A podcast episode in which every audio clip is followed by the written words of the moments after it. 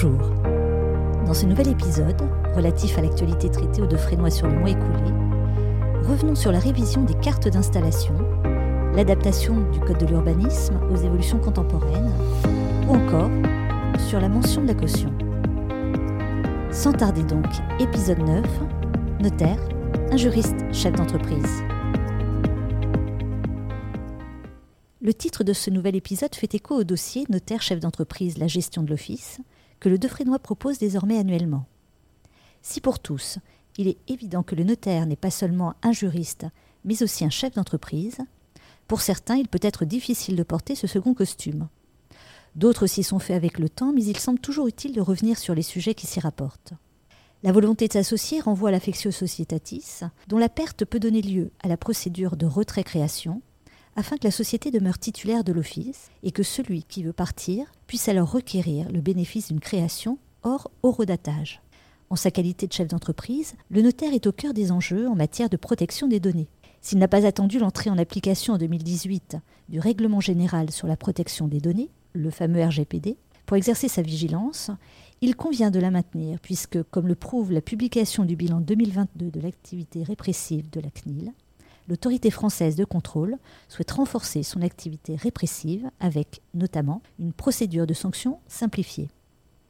Par ailleurs, qui dit chef d'entreprise dit leadership, qui présuppose une démarche personnelle du praticien, puisque sa formation de juriste ne l'y a pas forcément préparé. Enfin, le notaire chef d'entreprise doit garder à l'esprit, particulièrement lorsque les indicateurs montrent un ralentissement marqué de l'activité, que c'est précisément alors le bon moment pour reprendre les chantiers mis en attente sur des questions d'organisation interne des études, de management et de relations clients. Du côté de la profession, le député Philippe Pradal a interrogé le 11 avril dernier le ministre de la Justice sur la périodicité de révision des cartes d'installation des notaires, puisque l'autorité de la concurrence doit lui rendre, au moins tous les deux ans, un avis sur la liberté d'installation des notaires. Ce délai est-il encore adapté? Pour le ministre de la Justice, cette périodicité a permis d'assurer le rajeunissement et la féminisation de la profession, d'ajuster précisément le nombre et la localisation des créations de nouveaux offices, et de s'adapter rapidement aux situations particulières telles que la crise sanitaire. Ce délai est en cohérence avec celui des révisions tarifaires, également biennales, et il aurait permis d'atteindre les objectifs assignés par la loi croissance. Les travaux en cours de l'autorité de la concurrence permettront de dresser un bilan plus précis des effets de cette périodicité et les recommandations sur ce point seront essentielles au ministère de la Justice et de l'Économie pour se prononcer conjointement sur l'intérêt de maintenir ou d'espacer la périodicité de révision des cartes. Du côté de l'actualité législative et réglementaire, un décret et un arrêté du 22 mars 2023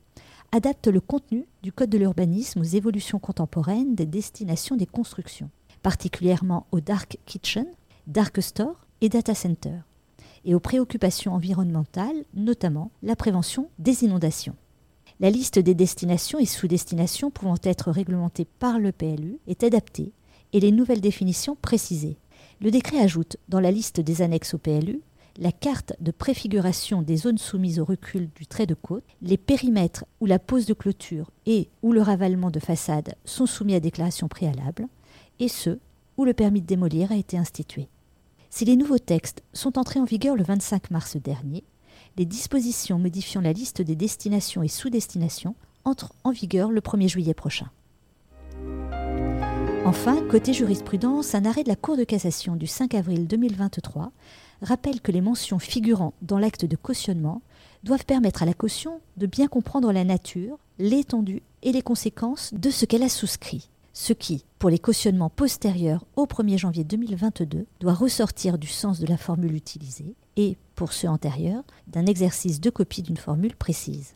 La reproduction de la formule sacramentelle n'étant plus exigée, en cas de contentieux ultérieur, ce sont donc les juges qui seront amenés à apprécier si le contenu de la mention suffisamment explicite. Retrouvez tous ces sujets de manière plus développée sur la base L'Extinso ou en feuilletant les articles du Defrénois et du Defrénois Flash, notamment sur le kiosque l'extinso.fr. Je vous donne rendez-vous au mois prochain, alors à bientôt